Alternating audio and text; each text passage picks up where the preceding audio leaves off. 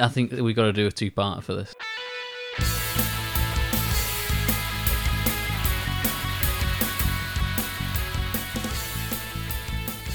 Okay, so we go on to the showman. Brackets. Oh, is the brackets attached to this? Yeah. Oh, a little bit, a little more better. Yeah, so grammarians take cover, little more better. Grammarian.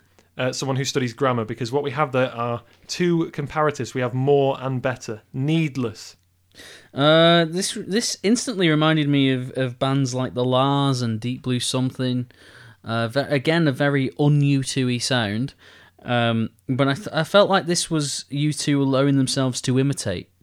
We kind of, you know, touched on that with Summer of Love. Um, it's okay to imitate. It, you know, if you like a sound, like, they, when they started, they would have been trying to sound like the Ramones and the Clash Yeah, and Bowie and a few other things, yeah. and, and Joy Division. Yep. So why is that so wrong now? Well, I would say it's wrong on this track because this is an awful song, and I'm, I've, I've no, Oh. I've no bones about that. Okay, this is an awful song. Now it's catchy, but do you know what else is catchy? Bubonic plague. Okay, this is an awful song, and it's such a come down from the last, the last song that it hurts my head. Wow. Um, It's so terrible. I mean, I don't, I don't have an opinion that strong. Either way, I like it and I don't turn it off. Um, it's less polished than other songs, but but Bono sounds like he's having fun, and uh, and what I, else you can polish? and I think, I think it's um, I like it. I like it. it's a- It's It's a bit of a breath. It's a bit of a breath, a, a, a breath of fresh air, and then before we get to the next track, because otherwise that it would be pretty heavy from Summer of Love, Red Flag Day, you know, and with the little things that give you away. I think it is. It's just a little um appetizer, aperitif, But it's it's sorbet. uh, it's really not. It's awful. It's sub B side material. I would be if this was on a single as a B side. I would be really relieved. I would be going. Thank God they didn't put that on the album. Good call, U2. This this is it's really bad. It should not be on this album, right? One thing George Macaulay wanted us to question is uh, a few of the lines about, about Bono talks about lying. Have we got the lyrics up there? Let's have a look because I do remember we will get to uh, the Twitter correspondence um, eventually, but as this is so um, as this is so related to what we're talking about. So George has said, looking forward to this episode. We'd love to hear your thoughts on the lyric in The Showman about Bono lying for a living. Does this mean everything he says is lies and rubbish? The little things and love is bigger. Oh, okay, that's he's just saying that he really likes Love is Bigger and Little Things. Uh, they're some of the best songs they've made in many years. So we just keep on with the showman. And uh, Geek Girl Happy Dance has replied, Nah, I think the showman lyric is meant differently. Any frontman has to be on and up, those are in inverted commas, even on a day when they might be feeling down. Has to sing old songs about passion or ideas that may have long since passed, or maybe not feeling uh, that same way in that moment. Add in Bono's self-esteem issues. Dot dot dot. So I think that's quite quite well summed up. So let's respond to George first. Does this mean everything he says is lies and rubbish? That lying for a living? No, but I think he is in the business of manipulating.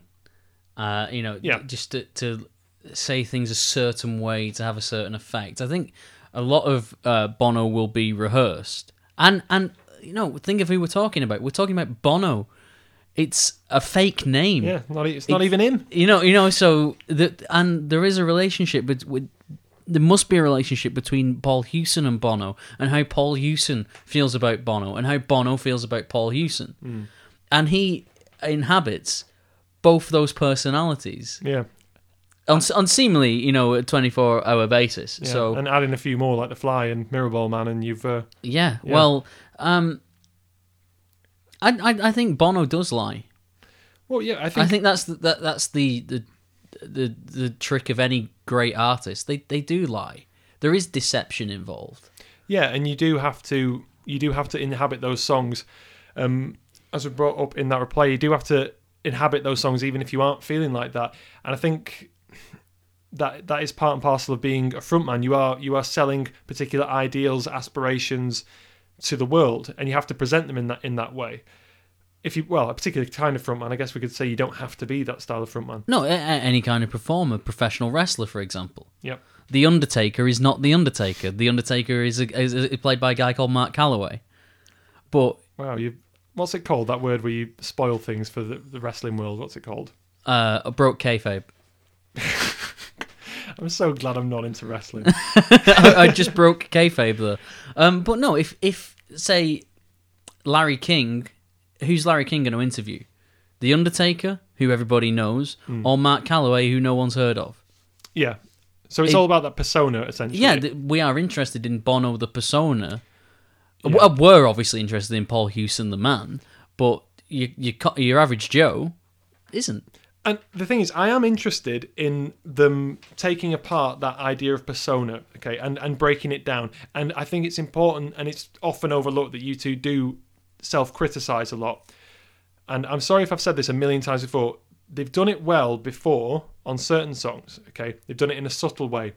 But I think enough is enough now. Stop tackling this in this particular way. Stand up comedy was just about the limit about you know the Napoleon in high heel, high heels because at least it's at least it's a little bit veiled. I certainly prefer this to stand up comedy. This is awful, right? It- the- the-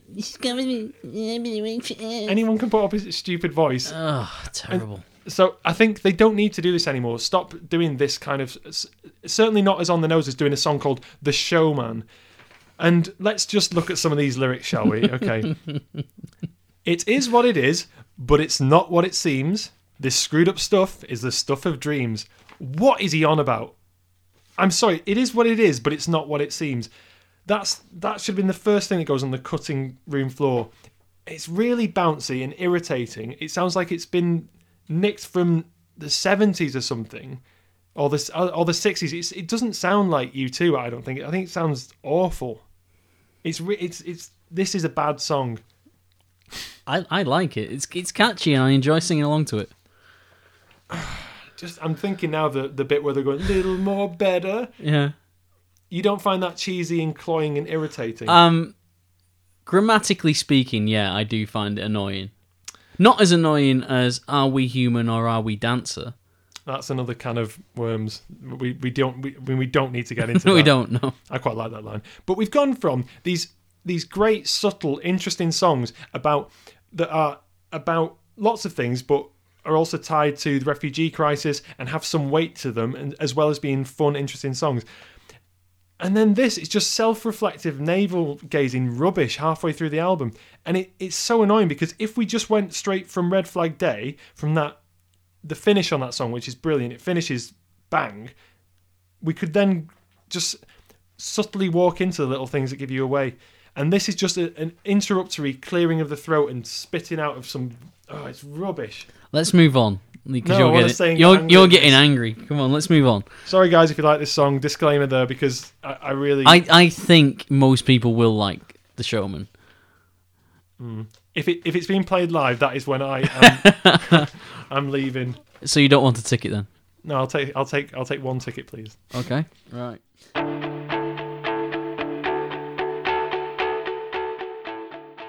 The Little Things That Give You Away. Another quite long title, but I don't mind because it's an excellent song. And this is a song that you can tell has developed in the recording process because it was taken out on tour and was changed live. So there are some small but I think significant changes. Certainly a lot less piano.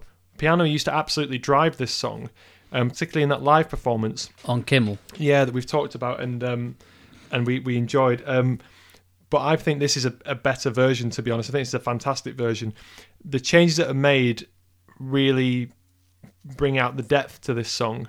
Even the bit where Bono's saying "Oh la la la," I think that bit is is the way he phrases that is completely different. There might even have been a shift there in the in the notes that are being used. I'm not I'm not actually completely sure Yeah. about that. Um, It is different, but it's uh, it's it's good, and I, I've liked every version we've heard. My, my least favorite version of this song was probably at uh, Joshua Tree. why why why so? Uh, I, I just remember I remember being a little underwhelmed, but this is post Ultraviolet, so you, you know what state of mind I was in. Yeah, maybe you'd, you'd kind of peaked by that point. I was I was I was emotionally shattered, Fair enough. And, well, and physically. but in a good way. Yeah.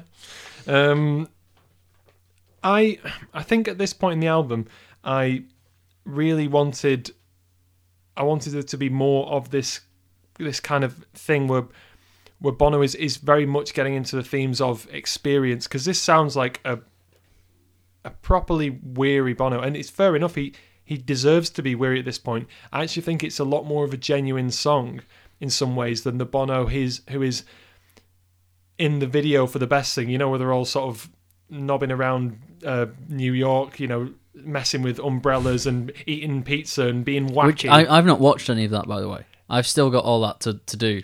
it's a weird video, but anyway, um, it's fine. It's all right. Um, but I just I much prefer this. I think this is where I wanted the album to in, inhabit. Bono becoming a lot more serious about confronting mortality and about him actually being afraid. I know that he has the whole lines about not being afraid of what we fear, and that's good as a kind of a, as a social call. You know, don't let stand up to people who are trying to intimidate you. Stand up to bullies. Don't be intimidated by fear.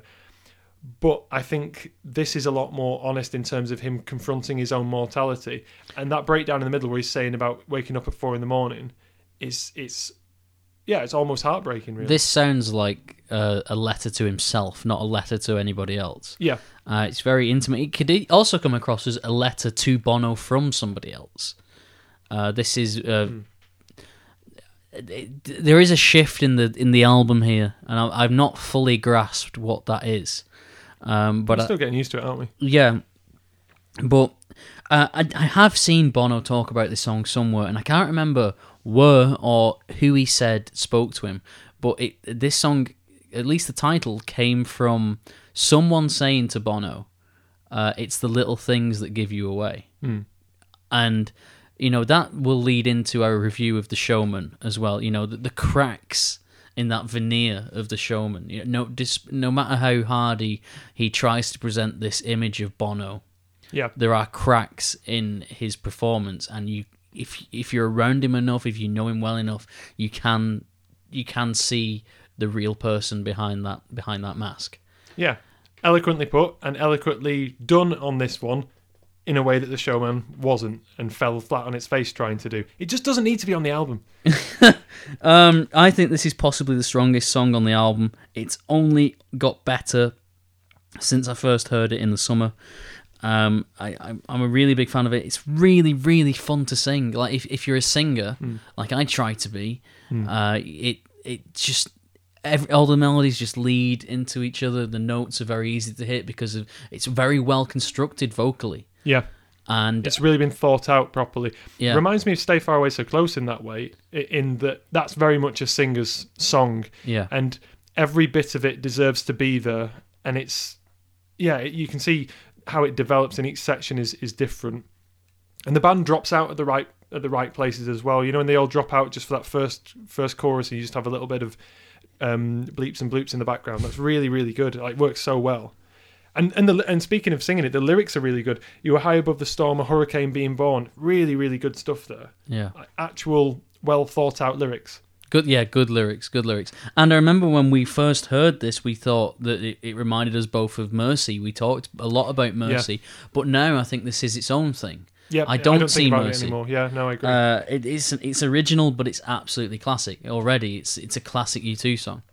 Yeah, and this is one that I can see being covered by people in future. It may not. It obviously won't have the same. It doesn't have the same appeal as say something like One or with Maybe Barbara you. Dixon could cover it. Hey, I'd, I'd pay to see that. That'd be that'd be amazing. see the last episode for that one.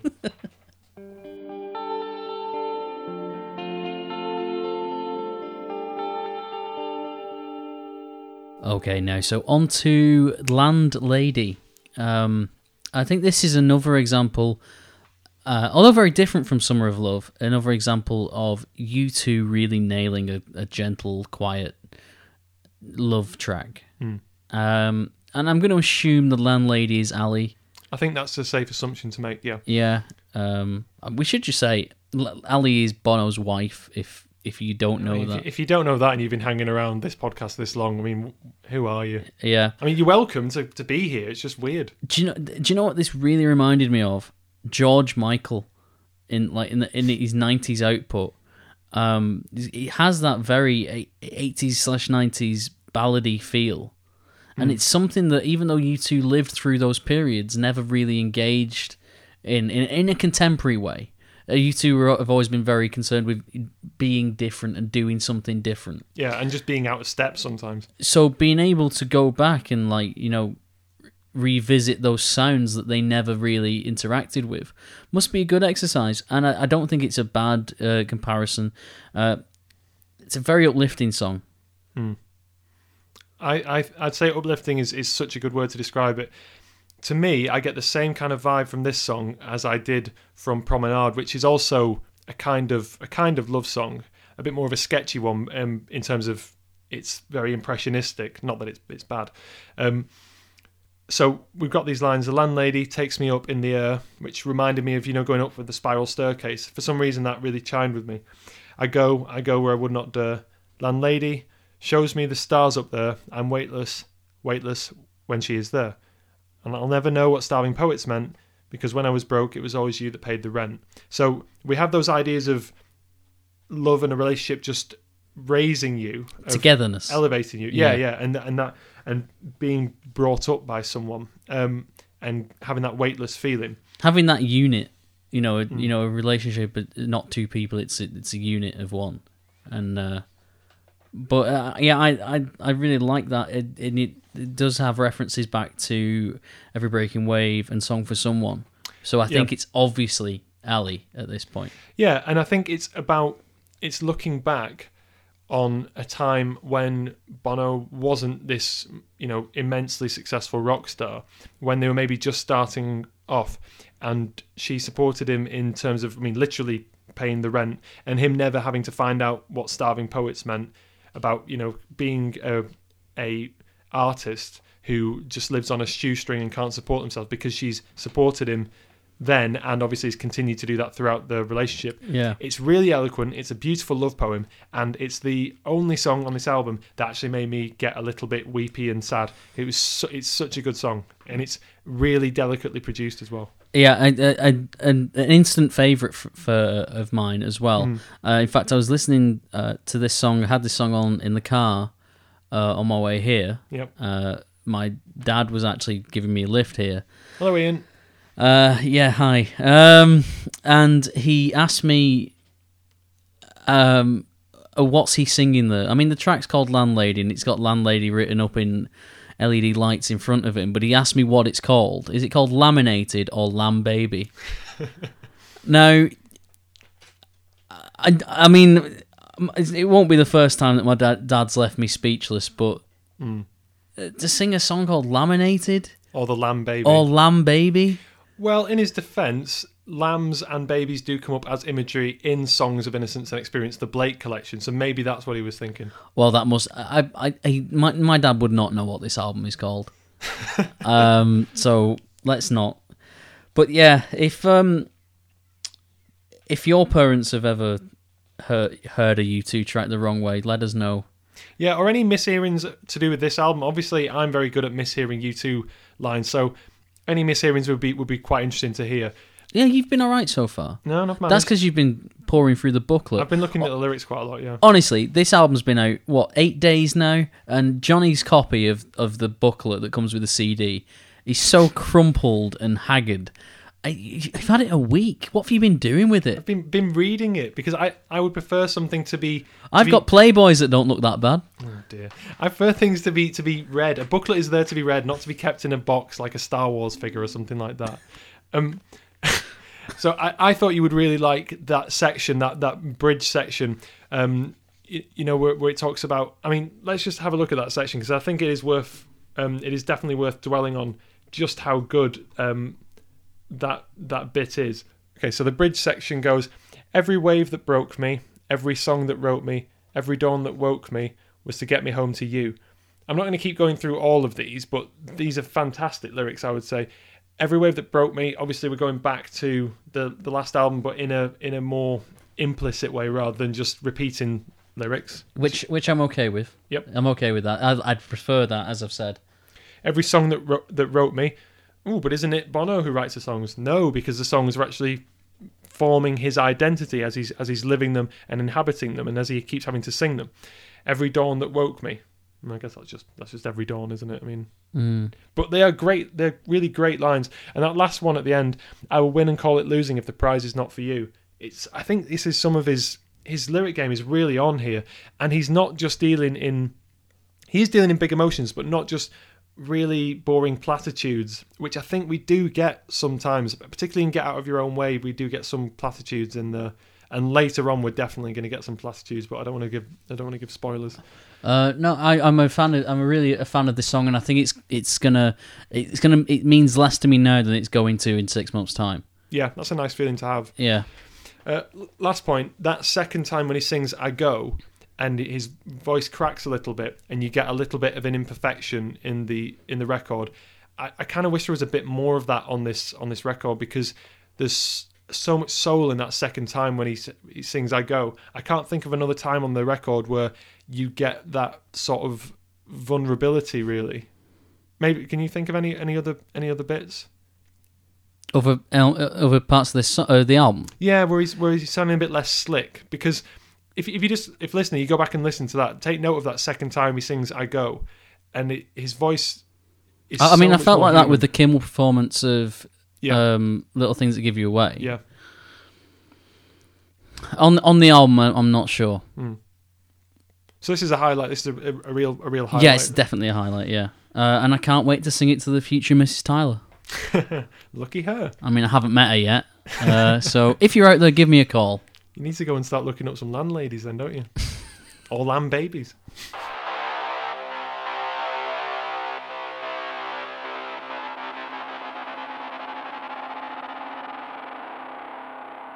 Track 11, The Blackout. And I wouldn't be surprised if you do blackout because we're about two hours into this podcast. So well done. This is a interesting song, and I think we'll have a lot to say about it. And I actually took some notes the very first time I listened to it, so I'll just run through those very quickly. Very first impressions, pros. It's actually here.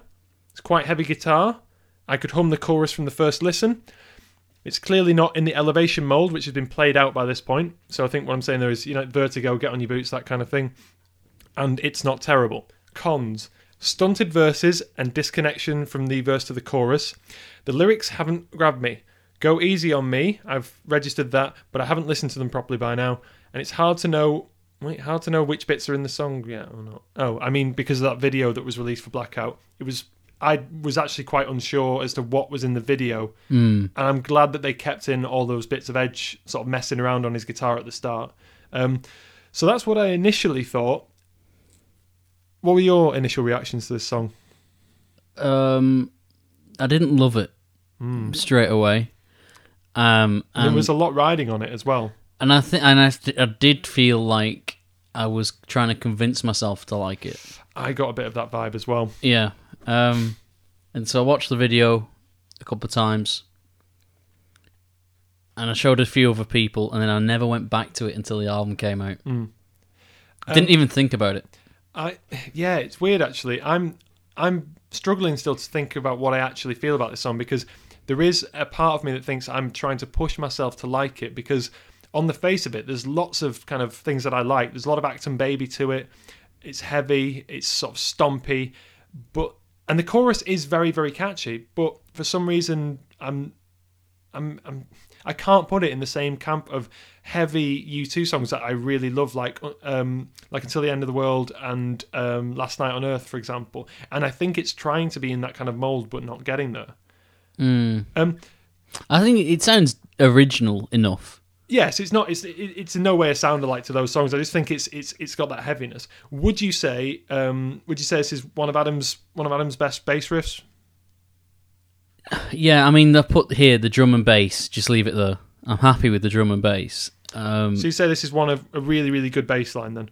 Yeah, I think I, I think a lot of my misgivings about it is I didn't I didn't know what to expect either. I was expecting a an elevation or a um well maybe just or a vertigo I suppose, Mm. but I don't I don't feel like it didn't feel like a single.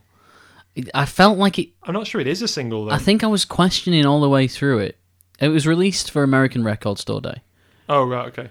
and and there has been a. a a version released over here, so I do have actually have a physical version of this. Should we should we just say that to all intents and purposes, anything that was released before the actual album coming out just counts as a single. Well, well, I I'm happy with that. Because I think that's just that's the best way to think about it. It just it it felt like a B side. I kept I kept questioning like, is this as good as a B side from ten years ago? And and I think there's B sides that I prefer to this. Well, I mean, yeah, there will always be sides that I prefer to A sides, but that's just that's just the way it is, really. Because sometimes, in hindsight, you look back and think, really, that should have been on the album. I mean, it harkens back to Paul Simon's Fifty Ways to Leave Your Lover. Yeah, I was wondering when we get to this. This is a Um, very controversial issue, and Be- because well, it's not just harkening back to it. it, it it's well, just rhyme any any line with uh, the name of a, a man, and you've done it. That's- Stan. I'm I'm surprised he didn't uh, uh, he didn't go the feminist route and do fe- you know a female version. uh, I mean that, that would have been in keeping, and not that not that they would have improved the song, but it can't have made it any worse. I'm trying to think of um, uh, women's names that actually would, would fit in here. Uh, but yeah, we've got Ned, Fred, Jack, and Zach. Um, Yeah, do you think they would be better if he just left? Because obviously, the whole point of those names is just to punctuate the end of the line because of the way that the, the rhythm of the song is. Would it have been better if he had just said, Statues fall, democracy is flat on its back? And he just carried on and not had those Jacks and Zacks and Neds and Freds. and- yeah. Um, the bridge is the best thing about the song. They go easy on me. Yeah. that is the bit that so see we were driving the other day in the car and my partner basically was singing along to that bit and likes the chorus but as soon as the verses came in she was just laughing at Yeah. the uh, and she's not a massive U2 fan but it's it is kind of it's a bit silly in some ways Yeah. and it's annoying because the subject matter is meant to be hard hitting it's about democracy it's about dinosaurs I presume that's a reference to well maybe to Bono himself but also to, to Trump because of his outdated views Yeah. Trump is uh, the one I've been reading into. Um, the video looked cool, aesthetically cool. Uh, I'm not a, I, I'm not a great lover of this song.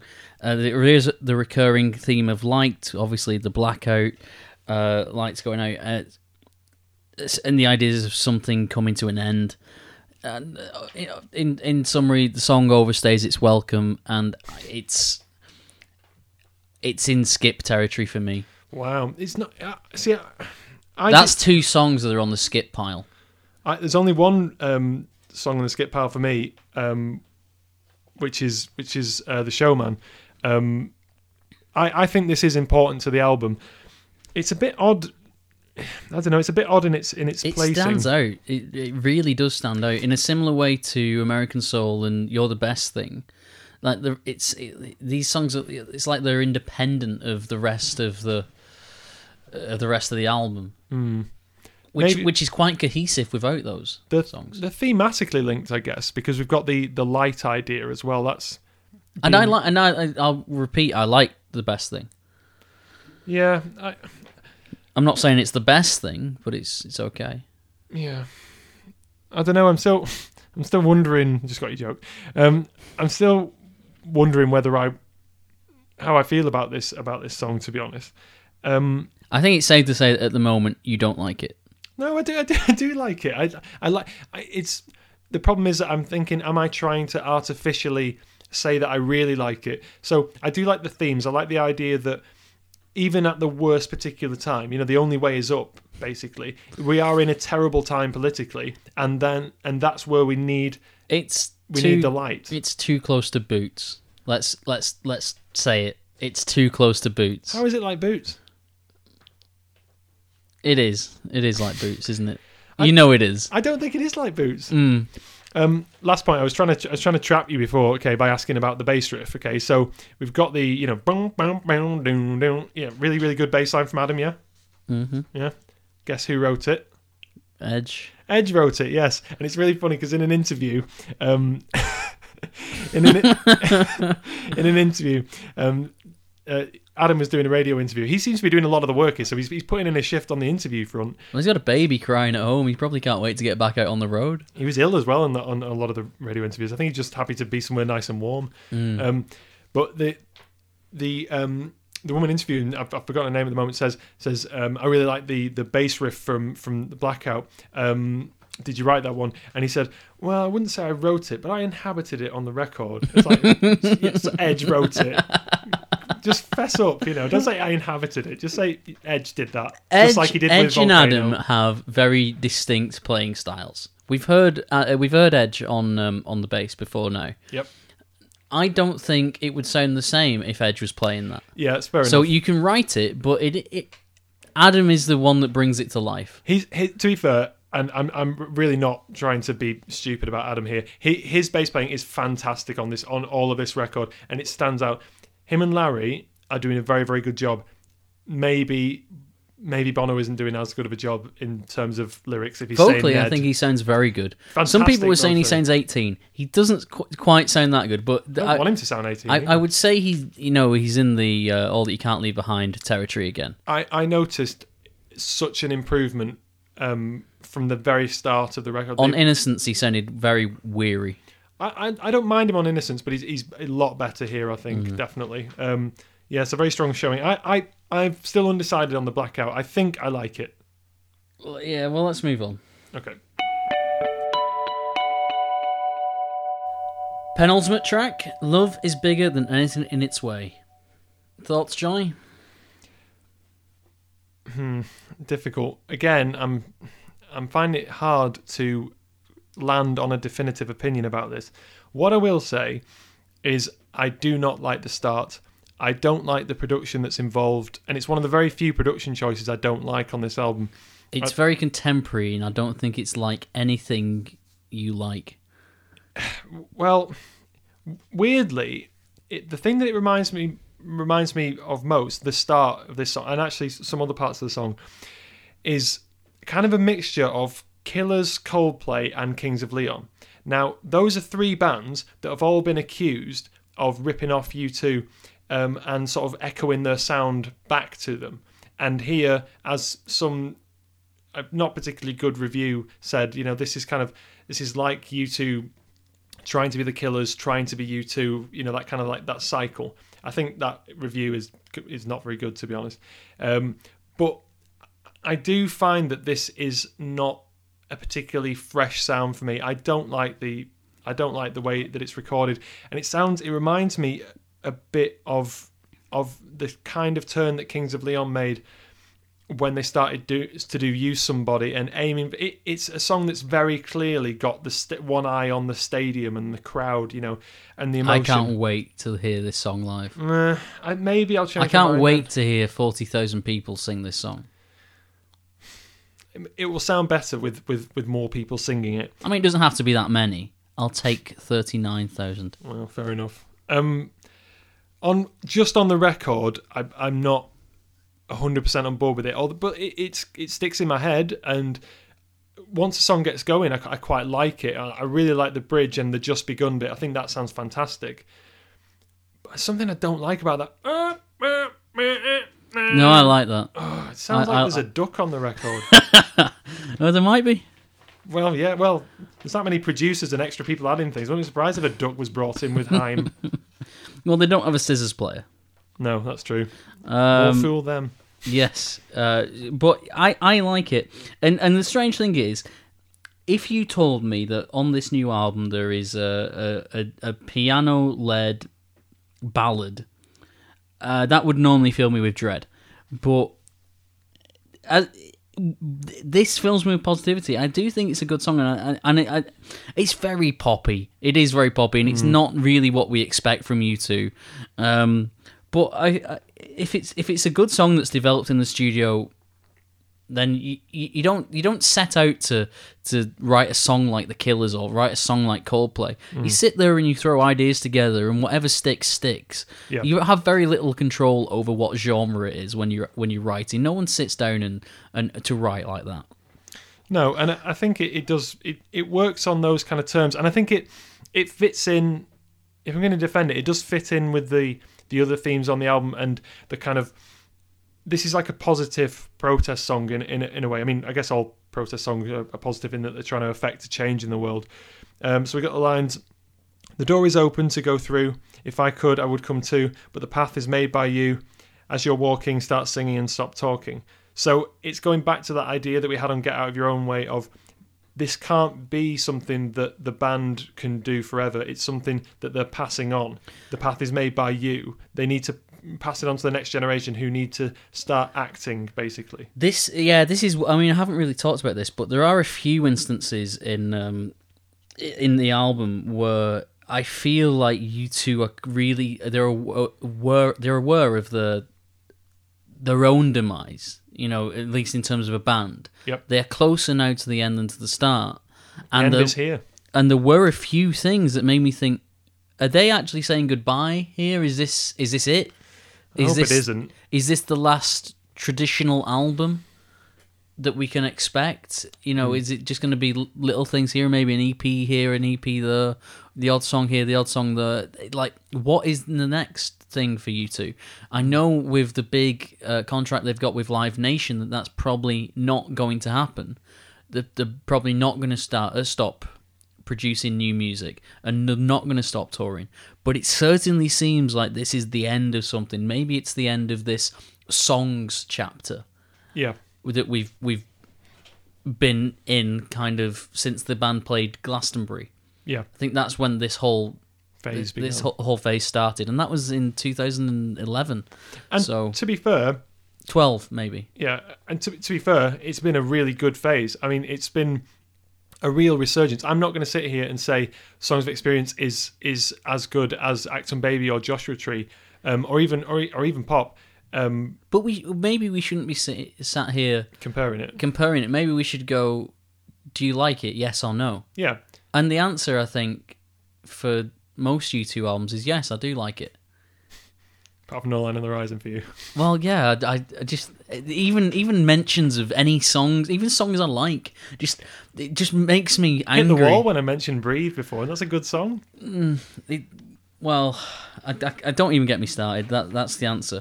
But it does feel like U2 are saying goodbye to something. There is the an end of Yeah. an era. I think there's a passing here. of a torch, definitely Yeah. suggested by this. Um, my, I think one of the difficulties of this song is that it's not that explicit about anything, and it's uh, got a massive red target on it because it's another song about love and let's let's love and that will be amazing. And there's not actually. You could maybe say that U2 are being actually quite naive and unrealistic about how political change is affected. You can't just Bono throwing love out and saying and doing a few microphone kind of squawks. That yeah, it could have been. You know, anything. we are bigger than anything in, in the way. In in the way. We Some- are bigger than anything. some just something like that. You know, it Yeah. can be a, a song for lovers, or you know, we is is more.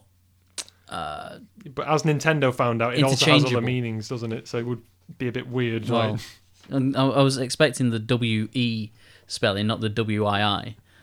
yeah, but what I'm saying is, as a, as a homophone, it sounds like we is bigger than.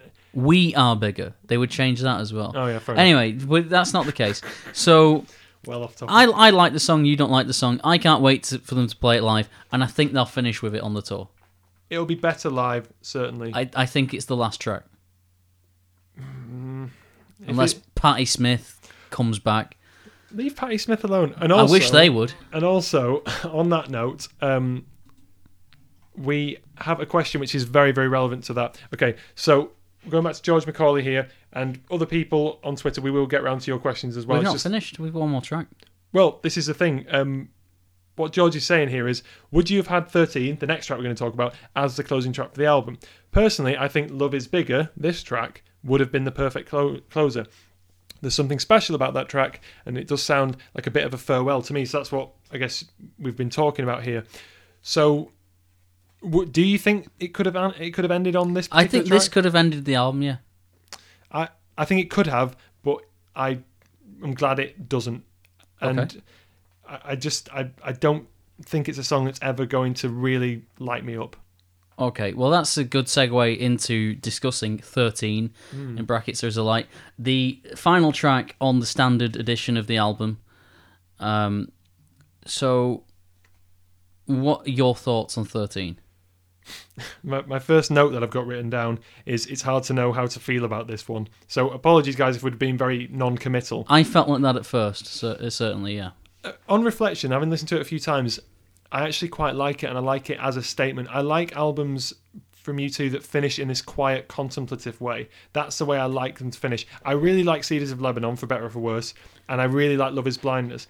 And I, I was, again, quite pleasantly surprised about that return to Song for Someone with the changes that were made and where Bono is, is talking, saying someone like me. Tyler, your face is suggesting. No, no, I'm just carry on. Okay, so I, I quite I quite like that because there does seem to be some kind of development there. Although I can admit some people would have heard that, and by this point, because it's a long album, they might, and this is a long review, they might be rolling their eyes by that point and thinking, "Oh, just finish for God's sake." So here is my um, opinion on 13. Uh, in September 2014, when Larry Mullen was doing that interview, which I've referred back to already, uh, he said they had about 60 songs written for uh, Songs of Innocence. Mhm. That, that's great. More than two albums worth there. Mm. Then why, for the final track on this album, have I got a shadow version of Song for Someone? Mm. Which, at best, is a B side. I, I mean, and at best, it's it is a shadow. We we said on our Songs of Expectations podcast that w- we didn't want shadow versions. And now, Um, now we use a slightly different meaning to shadow versions on, on the on the podcast. Yeah. But this, for me, it's not as good as Song for Someone. It might not be as good as any of the other tracks on the album. It takes up a spot where they, they've got they've supposedly got sixty songs finished. Where where are these other songs? How bad are these other songs that this is the one that took the final spot? Well, they must be pretty terrible for the for the showman to make to make the cut at all. But I and s- that's what makes me worry. I mean, I, I, and this is there's nothing new here for me. There's not mm. nothing interesting. Uh, I like "Song for Somebody," but I don't want to hear this this watered down version.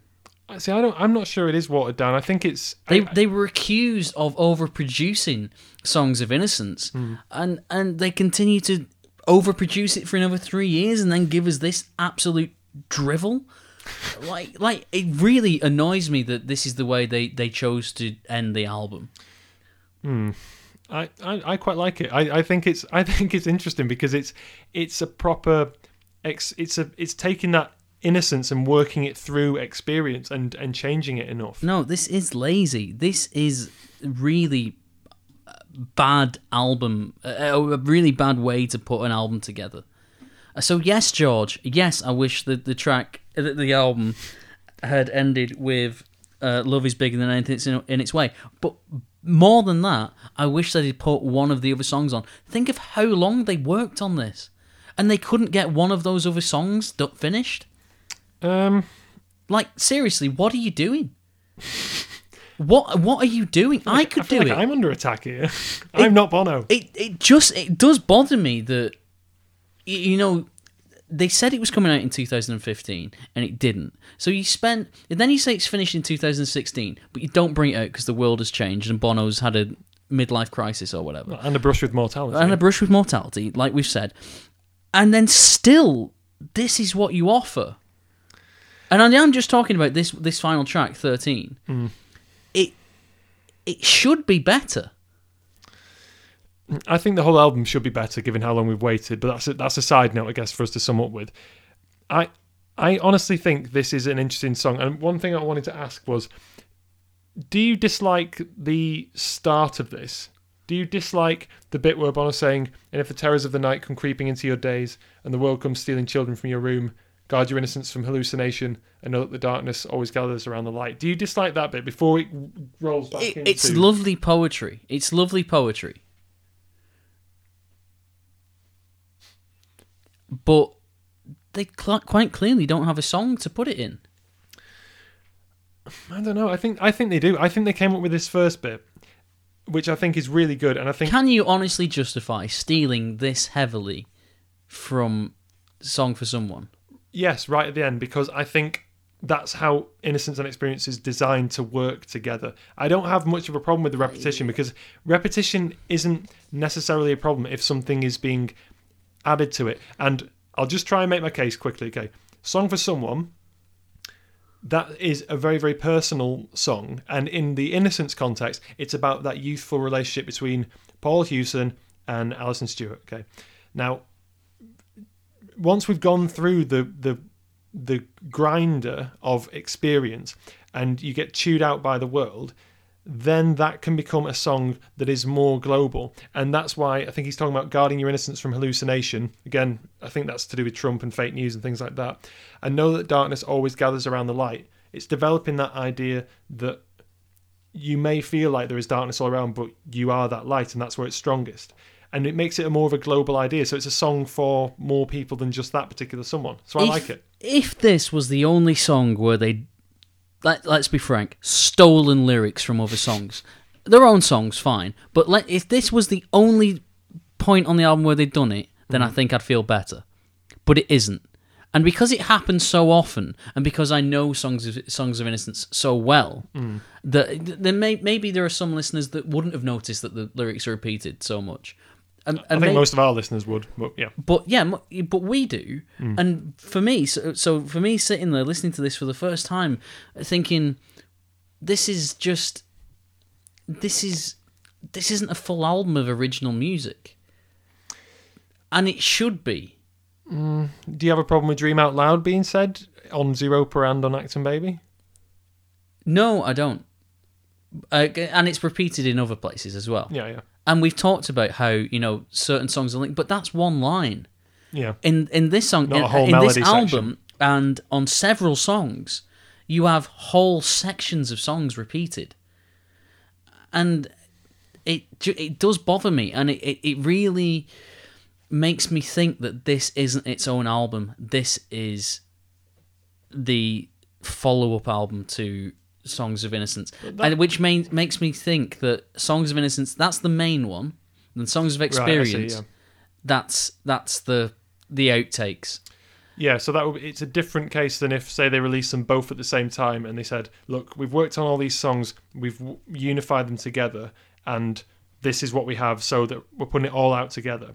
I see what you mean there, because it is difficult to not see this as kind of the leftover bits and cobbling together. That would be a way to see it. I, I'm taking it as one album, to be honest. I'm taking this as one whole album, Songs of Innocence and Experience. That's what I'm taking it as. I want to, but it's hard to. but I, I but I'm I'm really struggling. And thirteen kind of really put the the final nail in that coffin of it being its own album. Hmm.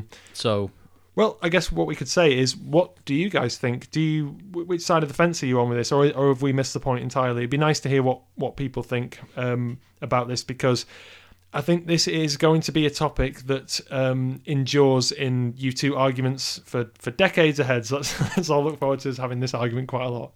Um, so, which side of the fence do you fall on whether this is its own thing, or is there any worth to repeating these things? Is it development, or is it simply we've run out of ideas, so let's stick in that bit? okay, Jonny, it's time for everybody's favorite feature. Uh, do you want to do Dirty Day or Sweetest Thing first? Let's start with the dross and then move on to finer things. So mine is pretty obvious. on, hang on, hang gone. Oh god. Yeah, go- go on then, do your little thing. Okay, so here we have David Bowie. What is everybody's Dirty Day? It's uncanny. It's like he's back. Um, mine is um, mine is very very clearly the showman. It it it's not just a bad song on the album. It really should not be on this album in in any context. Uh, well, I'm gonna go for real songs and and not fake shadow versions because I don't even count 13 as a track. Uh, so my least favorite song on the album is Blackout. Oh wow, fair enough. Okay, should we move on to the uh, the best thing, shall we say, rather than the sweetest thing? Oh, the sweetest thing. Yes, that hurt my ears too, listeners. Um, there's a lot of contenders here, and th- there are a lot of real highlights. Lights of Home was uh, was really up there for me because it's got such a great feeling to it. Um, but just in terms of how it emotionally got me, Landlady is is one of the finest things I've written for so long. It's it's really really good, and it gives me hope that they are a band that's going to continue putting out fantastic work. Yeah. Um. Oh. For me, I, I think I've got to give it to Summer of Love, um, because I think to give it to little things, uh, the little things that give you away, would be cheating. Because I've had six months extra with that track. Than, Yeah. So Summer of Love is my uh, sweetest thing. Fantastic. Now, uh, is is it an album or a flipping album? That is a really difficult one. I mean, we've sort of just talked about this, really, Yeah, haven't we? Um, it's really hard uh, because innocence for me. Overall, do you like it?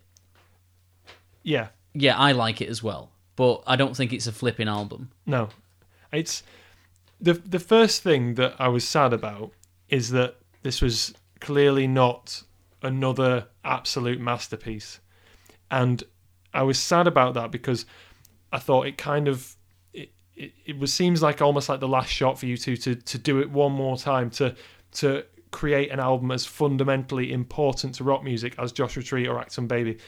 And I think I've got to accept that is never going to happen again. I want it to, but I don't think it will. You see, I feel like that did happen with Songs of Innocence. I- feel like they were close with with Innocence, and it's so such a strong and consistent bunch of songs. The problem is that now these these records are tied together, and there are weaknesses on here. I think it's a weaker album than Songs of Innocence, definitely.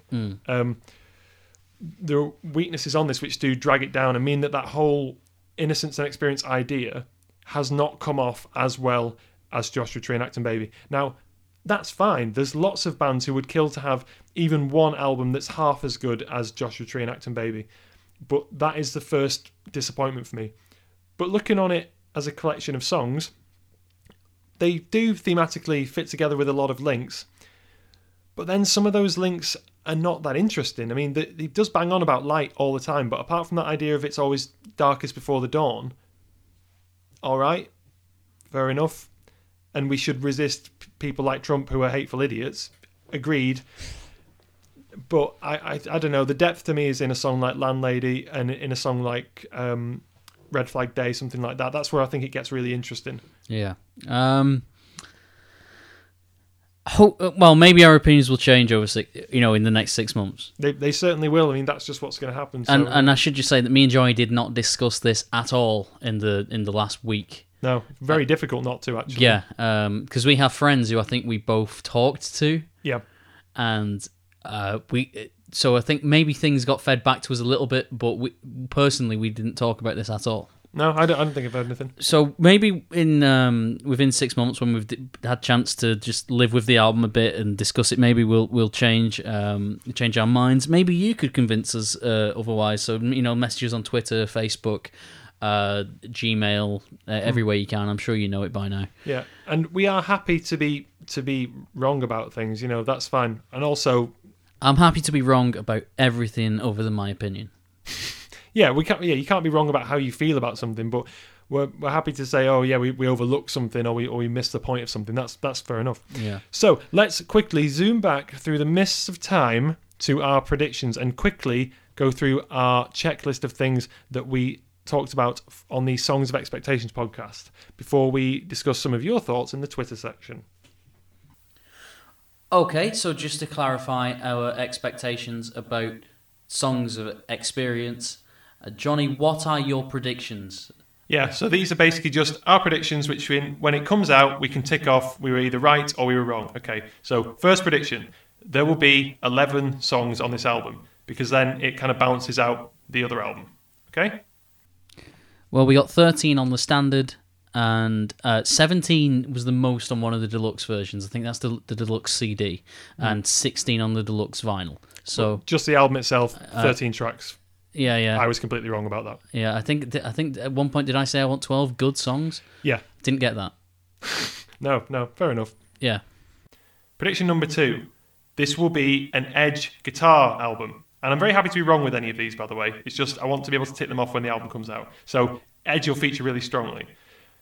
I'm glad you are happy to be wrong because you are in fact wrong. Yeah, I also realised how much I repeat myself, so sorry about that. Yeah, this has not been a particularly edgy album, which is a bit sad, really.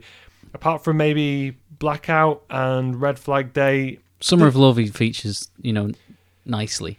Yeah, but I wanted it to be more of a rocky. You know, this is Yeah, the know guitar you- turn yeah. up to eleven kind of thing, and it's it's good. His contributions are great, but it's not what I was expecting or hoping. So, hmm.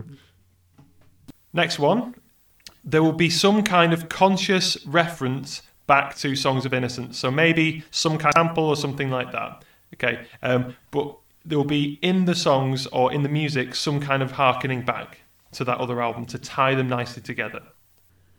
So I think we can say definitively yes, that definitely did come true. Had some very blatant references back to, and some some direct plagiarism as well. So, yeah, we got that. We got that. Mhm. Maybe it wasn't what we wanted. I liked it. Next prediction release date. I think the album will come out in October. Because, as you know, Tyler's theory about October holds. Maybe that will hold true. You were wrong. I was indeed wrong. December the 1st, 2017. Okay, so my expectations are 12 songs. Already covered. Yep, wrong. Yeah. I also expect the album to be at least announced at the iTunes uh, big event that they have every September. Okay, makes sense. Uh, I don't know if it's the AGM or what they have, but that the big iTunes festival or whatever that I expect them to release it in conjunction with iTunes. Makes sense, yeah. Okay. This did not happen. No. Uh, and I expect that the singles from this album will be very remix heavy. Hmm, interesting. Okay, cool. Maybe not remixed tracks themselves, but the, the singles will be, you know, remixed. Like Crazy, for example. Yes. Okay, cool. Yeah. Uh, so they're my they're my predictions for the album. This remains to be seen, but I'm hopeful. Yeah, and I was going to ask very briefly, what songs do you think will be will be remixed?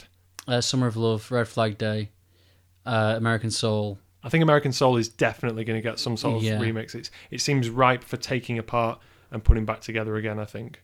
Those are the ones off the top of my head. Uh, Blackout. This is a Jacknife Lee version of Blackout that's out now. So maybe, maybe some more of that will come. Yeah, and maybe this album will have an interesting afterlife in that in that respect. Okay, so final section, we're going to deal with a couple of your tweets. So, U2 then and now has asked, Do you think the singles are the weakest tracks? I was a bit worried about the album after hearing the four pre release tracks, but tracks 1, 2, 6, 7, and 8 are much stronger. Saying that, track 9 is still my favourite. Great bonus tracks too. A steady 7 out of 10 there from Neil from U2 Then and Now. Which is track nine. So, track 9 would be um, Little Things That Give You Away. Oh right, okay. I'll just confirm that. The, the album's right in front of you, It is indeed, yes. and you're still clicking. Doesn't Josh, doesn't matter. Give me your response. Ladies and gentlemen, the things I have to deal with. Okay, so well what do you think about Neil's question then? So are the singles the weakest tracks? Yes. Yeah, so we've got the best thing, Get Out of Your Own Way, American Soul. I can see why Is for Get you, Out of Your Own Way, uh, was that pre-released? that's that was pre-released. See, I was I was on complete U2 lockdown. So After that, I was on U2 lockdown, so I didn't listen to American Soul until I heard the actual album. Um, I like see I like Get Out of Your Own Way, but I, I heard it within the context of the album. yeah, I I, I I think I, I do think that the, the singles are the weakest tracks, and I also don't think that's just me being a fanboy who only likes deep cuts because I, I like U2 singles. City of Blinding Lights, for example, is definitely a single, and I think it's a fantastic song. It's one of the strongest ones off um, Bomb, for example. Um, Yeah. so Um, yeah, seven out of ten. yeah, I think I think he's well. right. I think he's right. Um, Seven out of ten. Do you think that's a, a- about right? uh, it's such an arbitrary thing, isn't it? I, I I don't I don't know. I don't have a placing for this album yet. Mm, let's not set anything in stone just yet. then. Yeah. Okay, so we already got to George's questions from before. So, Mark Watson, fave song, surprisingly, is "Summer of Love." So, same as you. I there, agree. Yeah. I agree. Wasn't looking forward to it when I saw the title, like me, but it's really strong. Blackout has grown to be a huge favourite too, along with. So it's difficult because of all the acronyms that we have to use. Um, little things that give you away. Looking forward to hearing your thoughts. Well, you've heard our thoughts for probably over two hours now. Um, and- Hope you weren't busy. but um, it seems Well, Tyler backs you up on, and I back you up on Summer of Love, but it seems that you like Blackout a lot more than Tyler does, definitely. Yeah. I still really don't know what I feel about Blackout. Um, I like a lot of it. So, yeah, undecided for now. Okay, uh, James Rowles, or James Rolls, I'm sorry if I'm pronouncing that incorrectly, James. It's a good effort, better than Songs of Innocence for James. I do think the first four tracks released were the strongest, so that's the opposite to um, Yeah, well, some of the that's that's completely opposite. Track thirteen, he says, is lazy. Mm, that backs up what you were saying about them just repeating things. The showman is easily skippable. It's this album's what? it's this album's Wild Honey. I like Wild Honey. What is wrong with everybody? I totally agree with that, James. Wild Honey is indeed skippable, but Showman is terrible. Like it really shouldn't be on the on the on the place. Uh, and James says, "Hope in the tour is very similar to the Songs of Innocence and Experience in Arenas tour." I think it will be. I think it will be. Um, but I, yeah, I, I, I agree with some of that, James. Some of it. I think I think what we're getting from this is that there are. This is going to be an album that really, really divides opinion. I think um, more so than a lot of other ones. I think you take something like No Line on the Horizon. People do find, as I do, things to like about it a lot, but I think that is accepted as a lower tier U2 album. I don't think many people would argue with that too much. Just like Joshua Tree is accepted as a, a, a very high tier album. Hmm. This one, I don't know where its place is going to going to be. It's it's got so much to talk about and so many different ways that you could react to it. I don't think it's going to be easy to actually settle it. Um, and then someone called Denver Rankin left us a lovely picture of a Segway, which I, I, I assume is just someone trying to uh, to sell things. So So if you want a Segway, check out Denver. yeah, well done, Denver. You're an idiot. so, on that note, we draw to a conclusion our review of Songs of Experience and, in many ways, a very, very long journey on RevU2 from Innocence to Experience, which is where we've landed right now. Yeah. Um. Well, I'm exhausted. I'm sure the listener is exhausted. Hmm. But there's one more thing that I almost forgot. On that note, listeners, you'll be aware that it is nearly Christmas, and it's also been Tyler's birthday not too long ago. So I have got him a present, which I am giving to him. He looks very distrustful, live on air. So here you go, I'm really, Tyler. really very scared about this. You can unwrap that, and I hope you haven't already got it. You may have, in which case this is going to be an underwhelming gift. His eyes are lighting up. He's tearing through the package. He's unwrapped it, and what have you got, Tyler? This is uh, U2 experience. How fitting. Uh, a book. Uh, this exclusive box set contains an illustrated book, posters, and rare removable rock memorabilia by Brian Boyd. I have never even seen this, so no, I don't have this. Fantastic. I'm glad that's actually worked. Are you are you gutted that you don't get to keep A this? small part of me is a bit Yeah. gutted, yeah. Well, you, thank you know me very well. thank you thank you very much. So if That's you look, great, if you look in the back, you'll see that all the little things that you can take out. So it's it is an experience in itself because you can take it out and look at all the different bits, and there's replicas and things like that of backstage passes and stuff. That's awesome. Thank you. Hooray! Well, I'm glad that went down well. Thank you. I really wasn't expecting that. Cheers. Um, yeah, we should wrap up. Thank you very much for listening to this very, very long podcast. Um, uh, we'll be back with you in the new year. We're not sure when, but we, we will be at some point. When there's more U2 stuff, we'll try and review to it. Yeah, hopefully the DVD of uh, Joshua Tree will be released soon. That'd be a good start, yeah. Yeah. Okay, so once again, thank you very much for listening. Thank you for coming on this journey from innocence to experience. Uh, the next part is experience and beyond. So we'll see you then. Thank you very much. See you later. See you later.